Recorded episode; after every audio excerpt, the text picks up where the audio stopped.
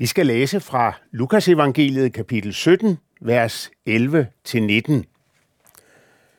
Under sin vandring mod Jerusalem fulgte han grænsen mellem Samaria og Galilea. Da han var på vej ind i en landsby, mødte han ti spedalske. De blev stående langt fra ham og råbte, Jesus, Mester, forbarm dig over os. Da han så dem, sagde han, Gå hen og blive undersøgt af præsterne. Og mens de var på vej derhen, blev de rene. Men en af dem vendte tilbage, da han så, at han var blevet helbredt. Han priste Gud med høj røst og kastede sig på sit ansigt for Jesu fødder og takkede ham, og det var en samaritaner. Jesus spurgte, var der ikke ti, der blev rene? Hvor er de ni? Er det kun denne fremmede, der er vendt tilbage for at give Gud æren? Og han sagde til ham, Stå op og gå herfra. Din tro har frelst dig. Amen. At være spedalsk i Israel, det var en eksistentiel livskrise med varige virkninger. Og vi ser der også, at de 10 spedalske, vi hører om her i denne beretning, de var socialt afskåret fra andre menneskers selskab. De vågede sig kun lige så nær ved Jesus, at de kunne kommunikere med ham ved at råbe. For nærmere, det måtte de ikke komme andre mennesker. Og vi kan se, at det her det var en etnisk blandet gruppe, formentlig bestående af flest jøder og i hvert fald en samaritaner. Der var det med samaritanerne, at de blev ikke betragtet med velvilje blandt jøderne, og det sætter jo beretningen i relief, at det var den ene fremmede i denne gruppe, som viste taknemmelighed mod Gud. Ja, alle ti de fik jo lægemlig helbredelse, fordi de troede på Jesu guddommelige evner og helbredende evner. Men der var kun én, og det var den fremmede, som også fik sin sjæls helbredelse. Han kom nemlig tilbage til ham, der havde helbredt ham.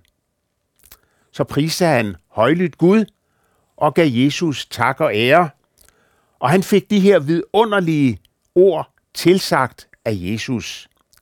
Din tro har frelst dig. Hvor er de ni?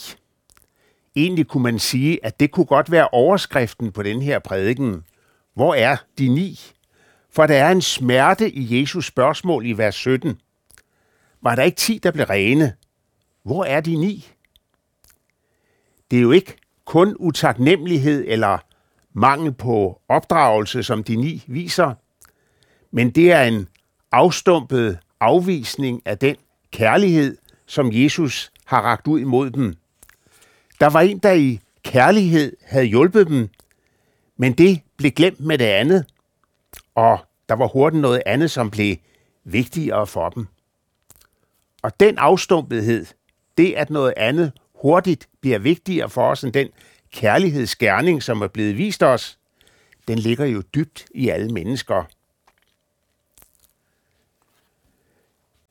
Kigger vi et øjeblik på os selv, jamen så tager vi det jo ofte som en selvfølge, at Gud lægger alt til rette for os på en god måde, naturligvis. Et vellykket liv, succes, godt helbred og et godt sted at bo, lykke og fred. Der er meget få, der takker og giver Gud æren, når tingene går godt. For vi regner det egentlig som en selvfølge, nærmest som et grundlæggende livsvilkår, at vi har det godt. Det er Guds opgave, synes vi. Og Jesus spørgsmål, det klinger jo med smerte ud over hele verden. Hvor er de ni? For Guds kærlighed til os, den er jo meget større og vigtigere end blot at sørge for, at vi har det godt på denne jord. Der er noget andet og større på spil. Og det viser samaritaneren, da han anden gang kommer tilbage til Jesus. Og det fortæller Guds ord os om. For hvad er det grundlæggende udgangspunkt for Bibelen, Guds ord? Jamen det er menneskets forhold til Gud. Guds ord fortæller os, hvordan vi er blevet skilt fra Gud, fordi vi valgte at følge det onde på jorden, og vi ikke selv kan finde tilbage til ham.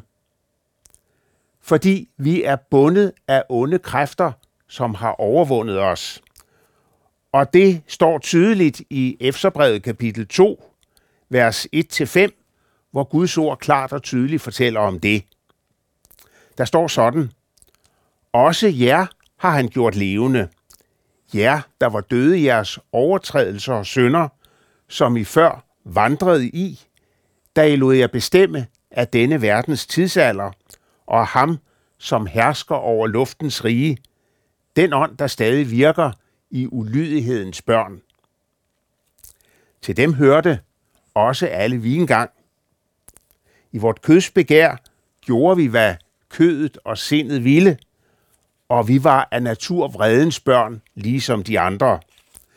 Men i sin rige barmhjertighed og på grund af den store kærlighed, han elskede os med, så gjorde Gud os, der var døde i vores overtrædelser, levende med Kristus. Af noget er I frelst. Det evige liv, som Gud gav mennesket i skabelsen, er gået tabt, fordi vi er blevet skilt fra Gud. Og det er i den sammenhæng, at vi skal høre Jesu ord til samaritaneren. Stå op og gå herfra. Din tro har frelst dig. Fordi det var jo sådan, at samaritaneren, han var først blevet lægemlig helbredt. Jesus havde udgydt sin kærlighed over ham, og han var blevet lægemlig helbredt for sin forfærdelige sygdom. Hans forfærdelige sygdom, den havde forladt ham. Og nu ligger han så for Jesu fødder i tak og lovprisning. Og det kan man sige er et eksempel på, at han ikke længere lå død i overtrædelser og synder. Han var ikke længere et ulydighedens barn, bundet til alt det onde, som der virker i verden. Den åndelige døde, han er blevet levende, og han rejser sig på Jesu ord som et nyt menneske. Og det er grunden til, at alt i Guds ord, det peger på Jesus, på Guds søn. Fordi Guds ord siger til os, der er ikke frelse i nogen anden. Det siger Guds ord klart og tydeligt. Vi som er blevet skilt fra Gud på grund af vores oprør imod ham og vores sønder, vi har fået sendt en frelser af Gud. Og det var det, de ni andre, de manglede. For der er intet, som Jesus ønsker højere, end at få sin kærlighed til os gengældt. At vi ser, hvor stor den kærlighed er, som han gerne vil vise os. Vi ser i Bibelen, at Jesus han gav afkald på sin guddommelige værdighed, og han steg ned til os for at lægge en solid grundvold for vores frelse. Han blev menneske, han blev vores bror for vores frelses skyld. Og så led han den smertefulde og vandærende død på korset for vores skyld og skabte en frelse for alle mennesker. En renselse for alle. Ikke kun for sygdom og spedalskhed, men også for vores sjæl fra døden selv. Hvor er de ni? Ja, samaritaneren han vendte tilbage i taknemmelighed, og han fik tilsagt det nådefulde ord af Jesus. Dine sønner er dig forladt. Stå op og gå. Du er frelst ved mit ord. Samaritaneren vendte tilbage til Jesus med taknemmelighed, men de ni andre, de manglede. De ni andre, de var lige så stærkt elskede og lige så stærkt ønskede af Jesus, som kun ønskede at overøse dem med sin kærlighed. Men de behøvede ham ikke, nu da de var blevet lægemlig raske. De ni andre i beretningen, som også var blevet helbredt for sygdommen, de var blevet så fokuseret på tiden nu og her, og på at klare deres egne behov, at de ikke så fremad mod det, som Gud han har i vente for os. Og det mærkelige er, at de her ni andre hvor de fleste af dem, de var jøder. Det var nogen, som kendte Guds løfter i Gamle Testamente. De kendte, hvordan Gud havde lovet dem Messias, som skulle komme. Men for dem var Jesus kun en mirakelmager. De så ikke den guddommelige bag mirakelmageren. Han var en mirakelmager, som det ikke engang var umagen værd at takke, nu da de havde fået, hvad de havde bedt om. De så ikke, at de gik glip af det allervigtigste, deres sjæls frelse. Og der er det vigtigt at sige, at dit forhold til Jesus, det er et stærkt personligt forhold. Vi kan ikke leve på andres ressourcer. Og det kan vi se allerede i vores dåb. Jesus har givet os et helt personligt tegn på, at vi er blevet hans og fordel i hans rige. Dåben er noget stærkt personligt, som sætter os ind på livets vej med et stærkt billede af, at mit gamle menneske, det druknes, det dør, og et nyt og genfødt, det rejser sig op af vandet. Når vi går ind i det evige Guds rige, ind i evigheden, så er talen lige så stærk omkring det individuelle og personlige. Jesus fortæller os, at uden den frelse, som han har vundet til netop mig, og givet netop mig, så kommer vi slet ikke ind, men bliver kastet udenfor i mørket. Uden den frelse, som Jesus tilsiger os og giver os hver og en personligt, så har vi ikke slet ikke noget. Og derfor så er ordene til samaritaneren så vigtige. Din tro har frelst dig. Han har fået så meget mere end blot helbredelse fra sin forfærdelige sygdom, fordi han har også fået helbredelse til sin sjæl. I Matteus evangeliet kapitel 6, vers 25, i bjergprædiken, som vi kalder den, taler Jesus ind i den situation, hvor mennesker kun ser på de læmelige behov og glemmer det allervigtigste. Derfor siger jeg jer, vær ikke bekymret for jeres liv, hvordan I får noget at spise og drikke, eller for, hvordan I får tøj på kroppen. Er livet ikke mere end maden, og lægemet mere end klæderne? Og spørgsmålet er så, kan vi være sikre på, at vi tilhører Jesu flok? Tilhører vi den flok, som har Jesus som frelser? Hvordan kan vi få vidshed for, at vi ikke er blandt dem, der er på vej væk fra Jesus, ligesom de ni, og har glemt det allervigtigste?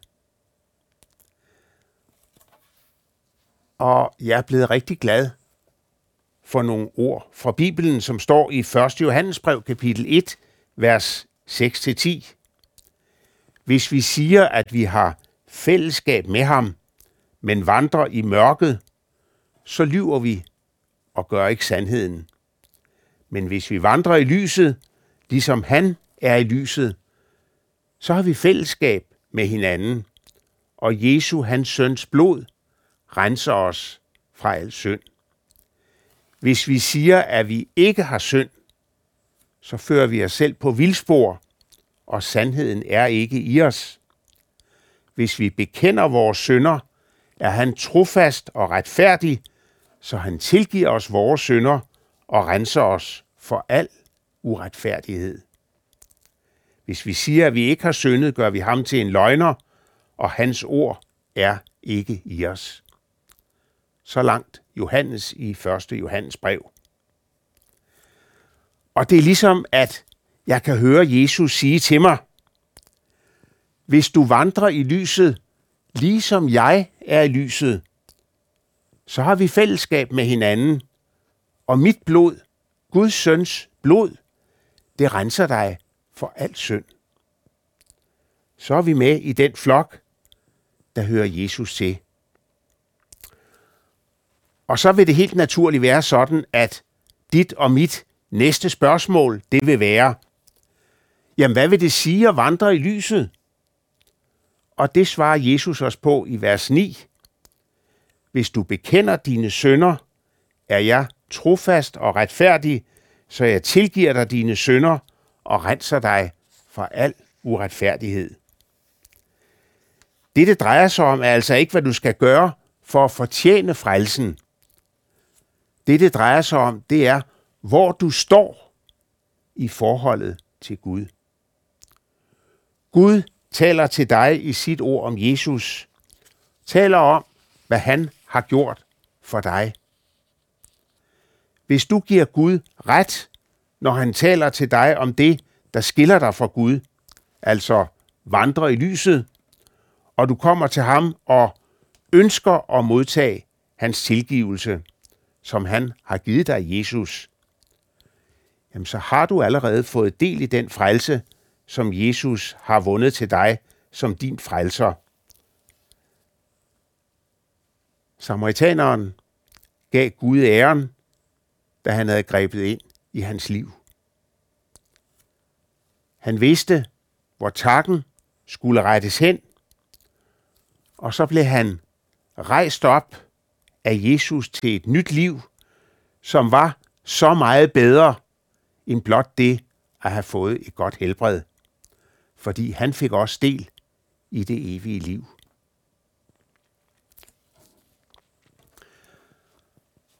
Og Bibelen, den vil gerne fortælle dig, at Gud vil, at du skal få vidshed om, at du har evigt liv.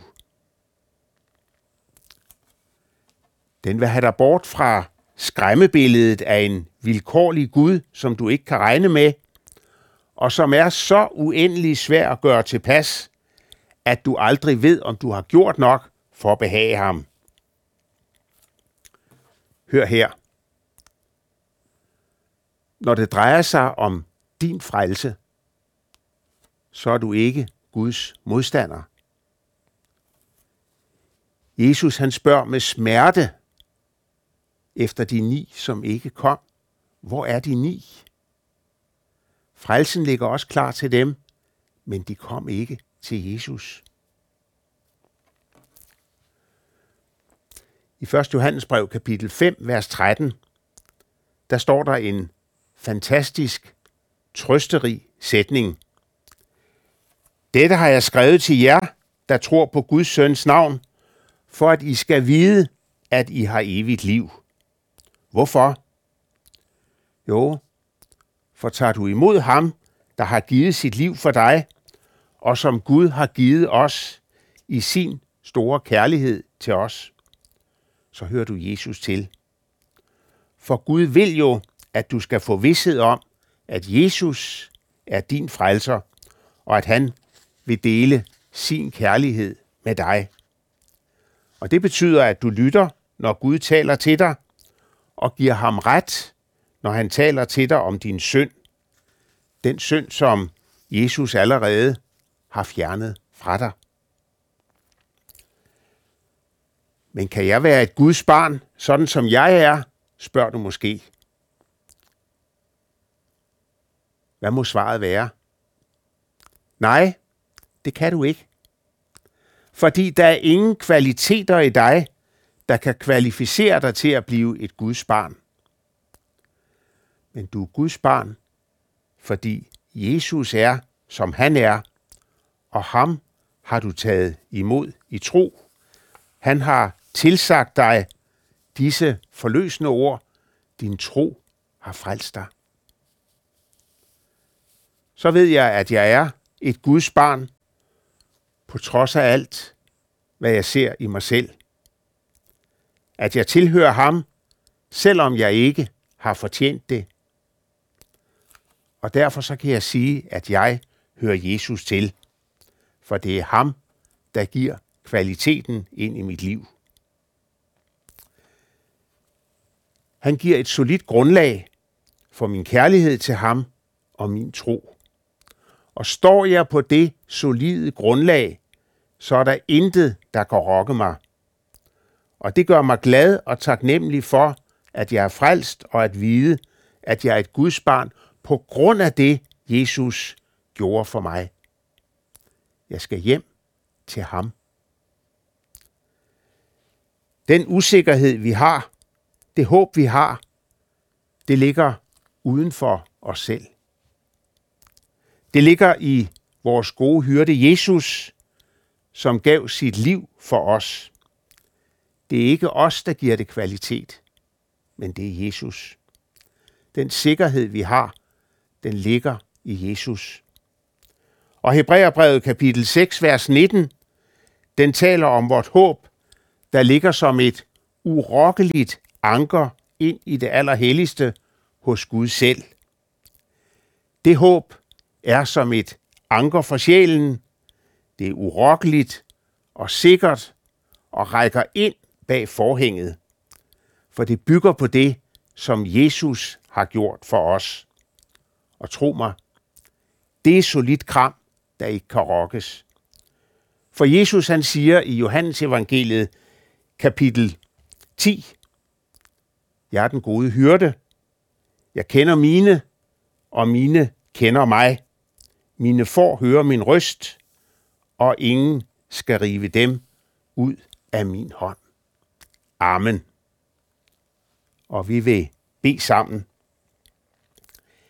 Herre Jesus, vi takker dig for det herlige evangelium, som du har givet os.